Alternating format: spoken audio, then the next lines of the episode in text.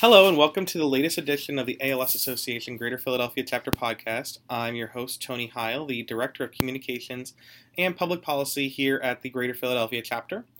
2017 marks the Greater Philadelphia Chapter's 40th anniversary.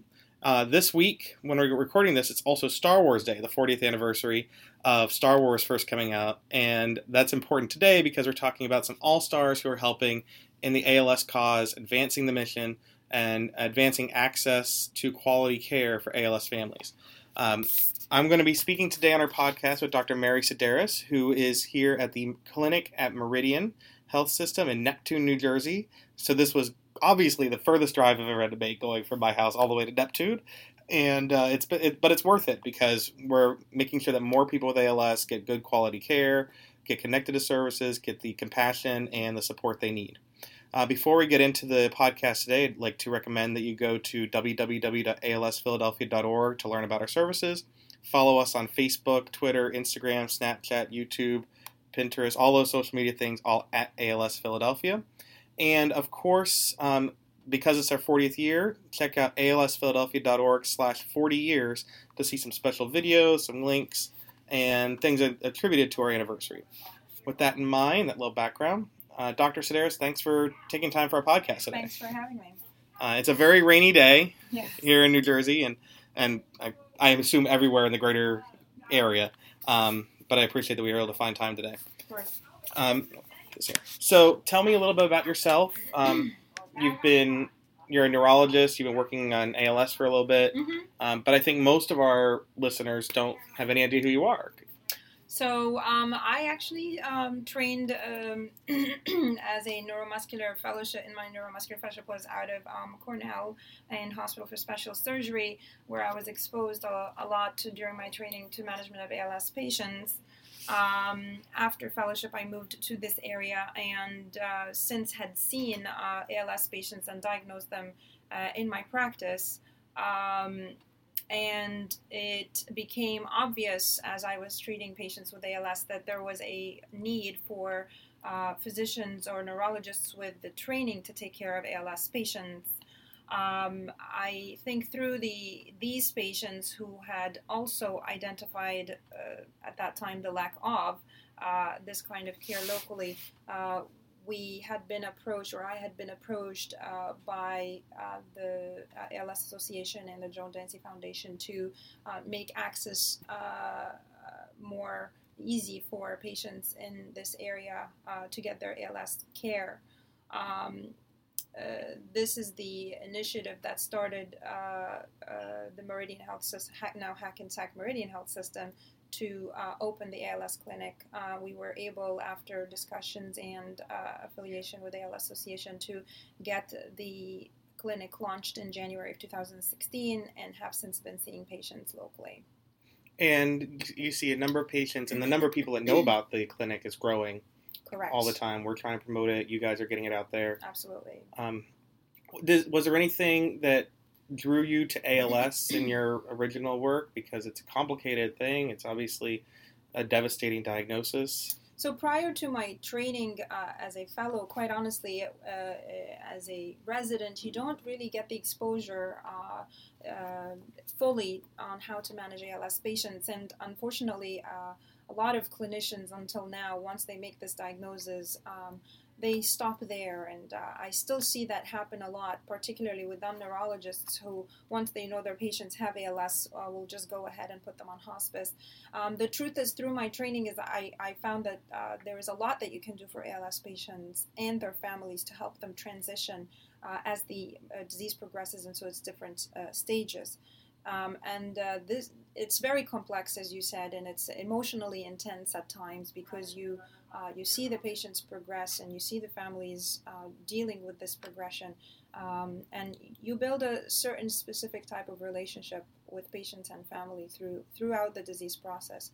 Um, uh, that's what drew me to it to also bring the awareness of course of course the amount of research that's being done now in ALS is very interesting from an academic and intellectual standpoint so that's it's I think is a good time to be treating ALS patients because we have uh, a lot of uh, uh, potential therapies coming out And so, from an academic uh, standpoint, it's also very interesting and challenging for a neurologist, I think. And you like the challenge, but I really appreciate that you started that by talking about that there was a real human need, Correct. not just that they needed a good doctor, but um, my grandfather had ALS. I've been working here for six years, and it always is important to me to know that the professionals um, start with people need better care, and that's that. You know, I really appreciate that. That's where you're standing, and that seems to be how the clinic continues to grow here at, in Hackensack Meridian. Correct. So you have a clinic. What what does the clinic do? Because a lot the clinics, interdisciplinary care, um, they all approach ALS in a similar way. hmm Um, but what what does a clinic do, especially here? Um, so we are, we're, I'm very lucky to be talking to you today from the outpatient rehab center, which I think is a, is a really good place to be running an ALS clinic, um, because in the center of managing patients with ALS is obviously all kinds of rehabilitation, uh, PT, OT, speech, uh, uh, which we obviously have all those disciplines uh, in our clinic. Um, uh, typical to every other clinic, we also do the respiratory assessment. We have the social worker, we have a nutritionist. Uh, but um, I think the, the rehab part is very important here. And, and again, the fact that we're running this clinic out of the core of the rehab center uh, says a lot. Uh, our, the commitment of the uh, uh, outpatient rehab uh, team has been uh, phenomenal um, to our success. Um, so, beyond the typical services that patients will get um, from any probably ALS clinic, uh, we mimic those as I had been trained uh, previously. So um, I think the commitment of the team is uh, is very important. We have m- more than one uh, physical therapist. Uh, we have more than one speech therapy and language pathology people. We are trying to always expand the services that we can offer so that patients don't have to travel so much for, um, for example, their AAC evals, um, which is uh, uh, one an augmentative uh, communication devices. This is an AAC eval is, is a separate entity that sometimes where a lot of clinics don't have it in the clinic. We are currently working on, for example, having our speech and language pathologists trained to do this kind of evaluation. So we're constantly looking to bring uh, more services to the clinic so that patients have to travel less uh, and get everything done more efficiently in one system. So And that's very important. You talk about all these different um, uh, specialists.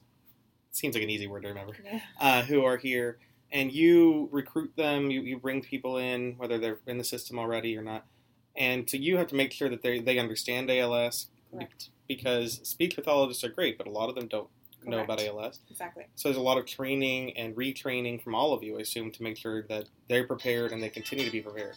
Correct. Our um, actually, when we started doing this, the um, uh, ALS Association uh, was kind enough to send specialists that would were doing uh, in services for our people before we even launched the clinic, and so uh, and there's a constant learning uh, process that happens with what's new uh, in ALS in physical therapy or in speech language pathology. There is a constant it's a constant learning process. Um, and the commitment of the team to continue learning and looking at new things is um, is there, and it's very important for us to continue growing. And so, from my knowing about the other clinics that we have and other Mhm. clinics across the country, Yes, So you would have, obviously, if you're the neurologist, you talk to the speech pathologist, and they'll say, "Oh, this was something different about Paul this week," or the dietitian Right. will say, "You know, they're working on this. So you better watch that with right, because you have ALS is so complicated for every patient. You don't just going through like, oh, it's a type A patient, type B patient, type C patient. right, So all those you collect a ton of data on each individual person to Mhm. make sure they're getting the right care plan. absolutely. Uh, we typically have uh, all our patients seen by the different specialties and then have our discussion after the clinic. And I think this discussion is very important because each one of us adds to the piece uh, and, and we start looking at the patient uh, as a whole, not just the patient, but the patient and the family dynamics that are happening that sometimes affect our decisions, uh, what may be best appropriate for uh, for the patient and their family. So uh, this this roundtable discussion at the end is very important because we uh, we put our brains together, and it is also very rewarding because um, you get to see how other members uh, on the team are just as important as you in contributing to the the better, bigger picture of taking care of the patient. Uh, I think um, all of our team members appreciate that uh, around feedback that we do. Yeah, and I think So- we appreciate the the ALS families appreciate that they're not just talking to someone who's taking up their time. Correct. Uh, so, are there any um, approaches that people might not know about? Because I think when people think they're going to the clinic, their first experience, are, are you like oftentimes the first person they talk to, or not the first person, but the first place they go? Um, uh, you mean as far as diagnosis is concerned, or So they come here for diagnosis, or Mhm. people refer to you. Most people, most of the time, people have already had the diagnosis done, and Mhm. they're coming here to get their care. Yeah. And so, uh, even though I may not be the first person to greet them when they come in, they will definitely see me. We kind of uh, uh, the way we do it is uh, musical chairs. Uh, patients will be in the room, and uh, the specialties, sp- different specialties, will walk in and out of the room. So, um, because it's musical chairs, they may see us in a random order uh, every time. Uh, but we're constantly talking in the hallways. Uh, so if I see something that I need speech to take a look at and take a second look at, or uh, uh, a splint that I think I think may work good for someone, I will uh, speak to OT on the side or, or speech on the side before they walk in the room and say, "Hey, could you give me feedback about this particular uh, issue?" Um, and uh, and so there's a constant communication between me and the team members. Yeah. Um, And you guys work with both the Joan Dancy Foundation and the ALS Association. correct. Uh, Um, a number of the people that come here, they'll see our social workers. So you talk to some of the social workers involved with the ALS Association. definitely. And so what? What? Um, I think for me, like I said, I had an ALS connection here. Yes. That um, follow up that happens after the clinic visit is so important because you see people maybe every three months or so, six About months, three months, six months, depending on how fast the disease is progressing. Right. and and then also because of how fast the disease progresses, so the follow up with the social workers or their other doctors. That helps you decide maybe we should see you sooner, or maybe we can just have a quick call or something. Correct. So the biggest, I think, um, um, privilege that we have in our clinic is uh, not only do we do our uh, one hour round around the table discussion about the patients, but our social worker, as you said, who is part of the Joan Dancy Foundation, will then, as necessary, go ahead and go into the homes of the patients. Then they're very dedicated to uh, people with ALS in our area. Um, and they uh, will oftentimes, once they go in and do their in-home assessment, will come back with more feedback and they also, since they were around for the discussion, will make sure that the recommendations that we made are appropriate and can be translated into the home. Uh, and I know a lot of clinics don't have that uh, uh, seamless transition from clinic to home, uh, but we are very fortunate to have that. We also are in, uh, currently working closely with palliative care from Meridian, who have a similar service uh, where they can go into the homes of the patients uh, and uh, do further assessments. For example, one of the major issues that happens in uh, patients with ALS, particularly when they're still working and they cannot work anymore because of their disability, uh, they may have to apply for extensive uh, applications for like Medicaid and whatnot. And uh, our um, uh, social workers from Meridian can go in physically and help with this and get to the patient in their home rather than having the patient or the family members be running around trying to take care of the patient, trying to work on the application. It can get really overwhelming. Yeah, Um, and so uh, I think that gives the patients and their families a sense of relief to know that uh, uh, it's not just the three or four hours that you spent in the clinic with us. This is going to continue into your home, and you're going to have that support when you go home. yeah, and uh, I know talking to a lot of the folks everywhere, those kind of things like the insurance and Medicaid, because a lot of our folks are using Medicaid services. Correct. um, which is why we need we need those to continue. Um, that that's a big part of what you're doing. And that, when you're talking about insurance or you're talking about funding and things like that, it's not this number. It's about actual compassionate care because you want them to get all the things that they need and deserve. Absolutely. And you talk about in the home, so another aspect of the thing is at home are the family and friend caregivers. So what do you do as a clinic to talk to those people? Someone comes in with their husband or wife or child or whomever. Mhm. Um, how do you prepare them for what is coming or what they need to know? Um, you have to be um, careful how you approach this because every family is different and every personality uh, uh, is different. You don't want to uh, overwhelm the patients, but at the same time, you want to make them prepared. So um, you have to just feel the family and uh, uh, be careful not to um, overwhelm them, uh, but still make them aware and prepared. that sometimes will um, ask for us to maybe even take it slowly and not give them everything at the same time. For example, someone who comes in early in the disease, you you may it may not be appropriate to start talking about uh, pegs right away because people have uh, their own uh, feeling uh, about what you know strong feelings, and they may change their minds. And it's important to, un- to understand that patients uh, can change their minds and are allowed. So. It, it, it is it is a sensitive dynamic, but it's important to continue this conversation. That's why it's important to continue the conversation, not just in the clinic, but when they go home, because how a patient or a family feels today in the clinic can be very different after the first choking episode a month from now before their three month follow up. Mm-hmm. So um, you have to keep talking to the patients uh, and uh, and educate them, but don't sort of overwhelm them either. You yeah. have to know when to back off and that's a that's a tough thing to learn, and it's yeah. a it's probably an even tougher thing to teach. Yes, uh, some people do it better than others. It depends on um, on on I think the, the team and the clinicians uh, that are communicating with the patients. But it, and it's a learning curve. Uh, um, we we you know we discuss that all the time. Uh, a lot of times I'll hear from my my speech and language pathologist saying, you know, uh, they they find it very difficult to tell a patient you have to be very careful because you really shouldn't be taking, uh, you know, or swallowing. It's not safe for you to swallow. Uh, but um, uh, they have to say it uh, w- with with the patient's feeling and reaction in mind. How to approach that. That takes practice, I think. Yeah, yeah, I'm sure that you guys, you've been at this particular clinic, even though you've been working on ALS for a number of years, mm-hmm. for a year and a half, and yes I imagine that the care you're able to give and the understanding just improves with each weekly visit Correct. with different patients. Correct. Um, so you tell people what to look for when they, as a family member. Yes. So like like I said, my grandfather. So Tony, make sure to look for this. Yes. Are there things when someone comes in first that you're like you notice right away, or you you think about when they're or later on, just like, oh, this is something I, I really notice it's a problem with a lot of people with ALS, or something people need to just be aware of? Um, it's not one specific thing because. Um, well, tell you all the yeah. things you want. It's okay. well, yeah. So I mean, um, one of the things, for example, that's common. Let's talk a little bit about the cognitive issues that uh, ALS patients can sometimes have, which is a lot of times are under.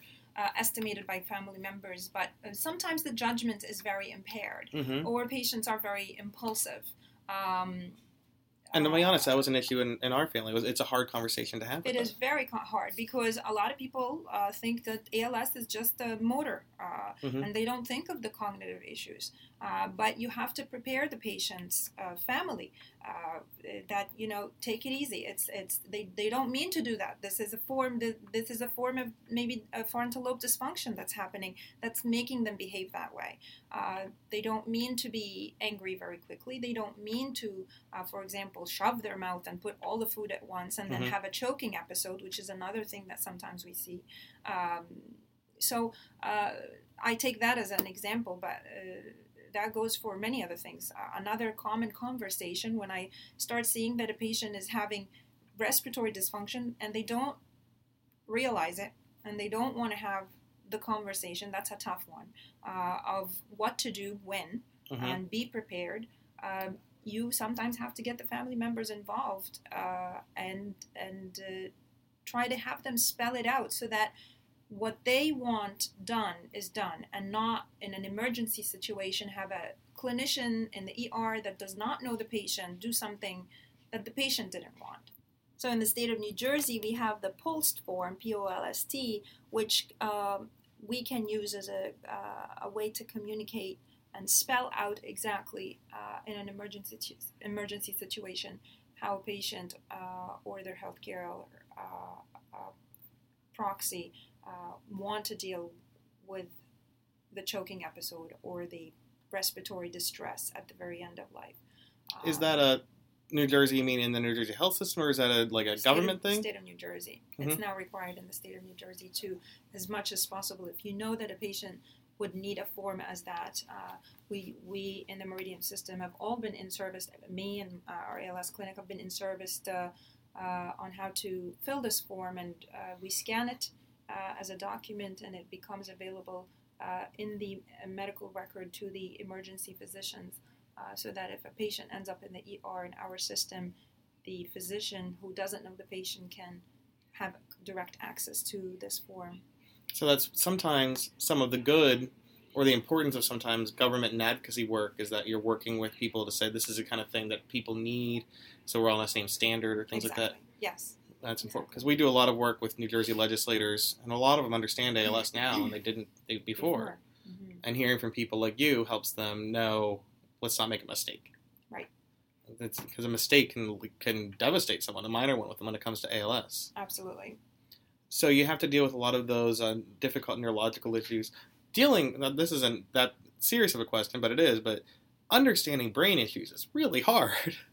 like It's it takes a lot of reading and understanding, right? It does, and it's a constant changing process because we're still learning a lot more. Uh, a couple of years ago, I mean, when I was training, the the gene that linked frontotemporal dementia and ALS were um, not discovered yet. They were discovered towards sort of the you know midway through my training, and we always thought of them as separate entities, and uh, now we don't anymore. So it's constantly changing, which is why it's very interesting. hmm Yeah. So you have to keep on top of that, and you have to let your the people you work with know all that. There's people who come to you with a lot of questions.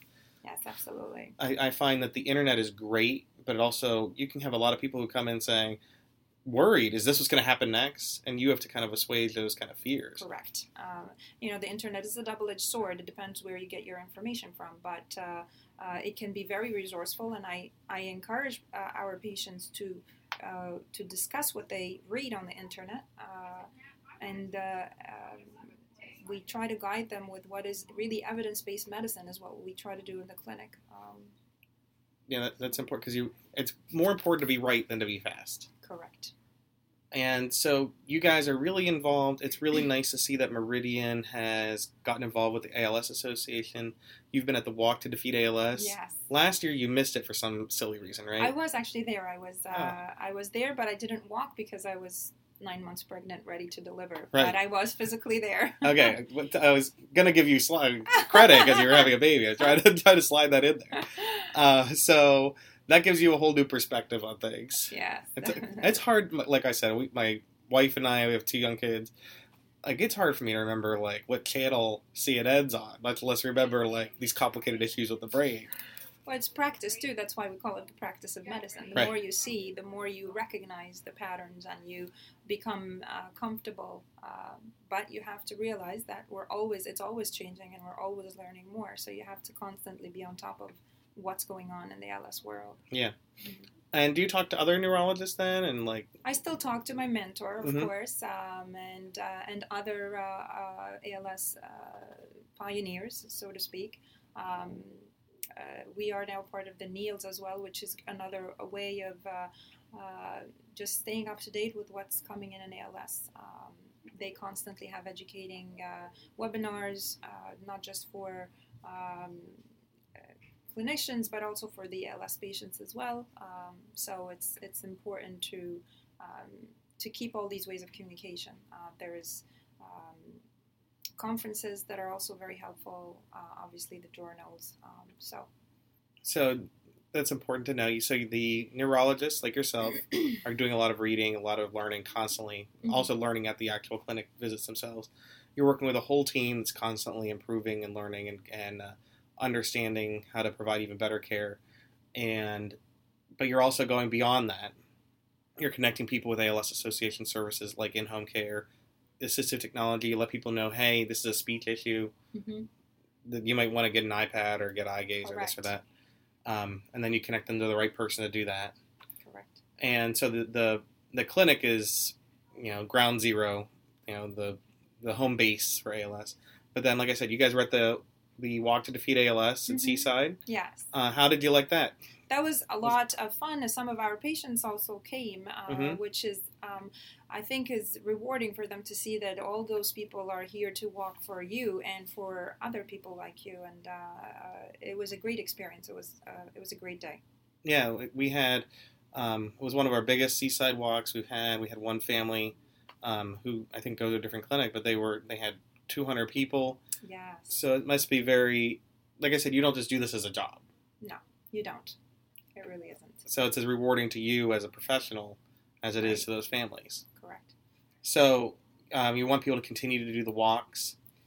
I Um, think it's important because it raises awareness and getting more family members and your friends and family uh, aware of this is important. We are all doing our own uh, sort of fundraising, small fundraising events, uh, again, just to raise awareness in, um, in school systems. Uh, um, in the gym, we're trying to do some uh, educating as well. Uh, it's just important to get um, everyone to learn. You may not know someone who has ALS now, but you may find later or you hear of someone or you have a family member who gets diagnosed and if you hear about it now you may be able to get them where they need to get earlier rather than later. Um, the earlier you start on the track the better outcome i think um, for the patients and their families so. And you're also teaching, raising awareness in your own health system beyond your clinic, so that if someone comes in with vision problems, or because people rarely go to you first, right? right. They don't. It's rare that someone trips and thinks I have ALS, right. And so you you you do a lot of outreach or making sure that other physicians physicians to know like, hey, make sure you get in touch with us. They, they get their services early. Exactly. We have uh, Meridian is working on community outreach regarding this stuff um, for primary hair, uh, ca- healthcare physicians.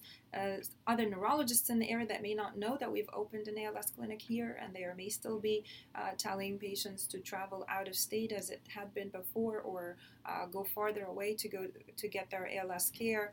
Um, a lot of patients don't know that we even exist uh, a lot closer to their home uh, than a year ago. So. and that's really important because that travel is tough if they're going all the way to New York or to Philadelphia from right here. Right. I mean, I know it took me it, like you're in Neptune, so Yeah. it's, it's far from Neptune to anywhere. So one one other question I was thinking of though is the care is improving, the knowledge is improving. Is it getting easier to diagnose people? Is it getting easier to kind of with biomarkers and other things know that this is probably happening sooner than later to kind of give people a better plan than it may have been years ago? Yeah, so the research now is, is looking at biomarkers. Um, the, the difficult part about diagnosing ALS, it's always been, is um, there is no one test that you could do to tell someone they have ALS, and that is Right. still kind of true. Uh, you need time, and you need the patient to progress sometimes to a certain extent just to claim themselves as ALS. And of course, nobody wants to be told, come back in three or six months. And I'll see how your exam looks like to be able to give them a definitive diagnosis. So, a lot of the research that's happening is to try to find a biomarker, something that we can test for to say there is a good chance that you may have or may not have ALS. Um, so um, this is this is one of the exciting uh, parts of research right now in ALS is the biomarkers. Um, unfortunately, there is still not one biomarker that we know of.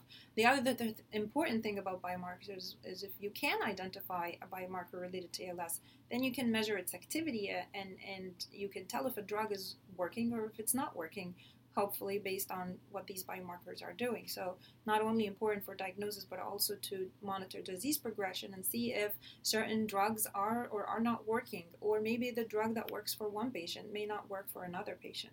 So it would be really nice to have a biomarker that we can uh, monitor throughout disease activity and use it for diagnosis. But I don't think we're there yet. Well, and then the other thing with biomarkers too is if you can get a better sense of somewhere someone's going to be at this stage in six months or a year, you can get them up to date with speech technology or Correct. with the right kind of wheelchair equipment. You can anticipate exactly. And that's that, that's the toughest thing about your job is anticipating. I'm sure. Yes. Is biomarker the, is that the most exciting form of ALS research right now? Is there anything else that's really No, there's a number of anti-inflammatory medications that are uh, in clinical trials. Uh, obviously, there is the new uh, uh, free radical scavenger, the Radicava uh, or. Edaravone, that was just FDA approved. Um, so there is uh, stem cells, which is also another uh, very exciting part in the ALS clinical research. So, uh, there is tirasemtiv, which is uh, another drug that is um, doesn't really do much for ALS at, at all, but uh, can increase the uh, contractility of muscles, so it can make people stronger. Um, another one that we're waiting, which is very important. Which is very important, yeah. of course. Uh, another one that you know we should have data on that hopefully pretty soon. So a lot of exciting things. It's a really exciting time to be doing ALS uh, because hopefully we'll be able to give people options, and we haven't been before. And one of the options I'm sure you're doing is you're connecting some people with clinical trials, letting Absolutely. them know.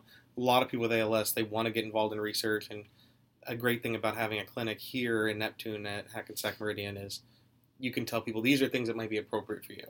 Correct. And uh, the next step uh, that we're working on right now is hopefully to bring clinical research to our clinic uh, so people don't have to travel uh, to get, if they are interested in the research, the kind of research that we're doing.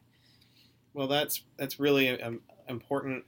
It's really exciting that this clinic is so new and yet constantly, it seems, finding ways to improve the actual care and the access to care and the the uh, geography of care, I guess I would say. Yes. Uh, so uh, we know we're, we're advancing the mission at the ALS Association. Talk about 40 years ago, our chapter was in a shoebox, as our president Ellyn Phillips would say. Uh, and today we're expanding to more clinics like this one here. Is there anything else you'd like to add about the either anniversary or about uh, ALS clinical care? Well, um, I think the chapter has been very supportive and a special thank you because um, our patients here have had, because of the uh, loaner wheelchair uh, program particularly we've a lot of our patients here have benefited from that program so a big thank you to having this kind of uh, uh, service for ALS patients because it is is very tough to tell an ALS patient that they have to wait three months to get their wheelchair. Uh, at which point, probably by the time they get it, they may not have little use, have little use to it, or it may not be even the appropriate uh, wheelchair anymore. So, a big thank you to that. Um, and um, hopefully just to tell everybody to please spread awareness about ALS, uh, talk to your friends about ALS, uh, get other people involved, and uh, um, uh, remember uh, to share that there are ALS clinics out there and constantly look for new ALS clinics opening um, closer uh, to where patients are and uh, that can provide the care that they need without them having to travel too far. Well, that's really important. I really appreciate it.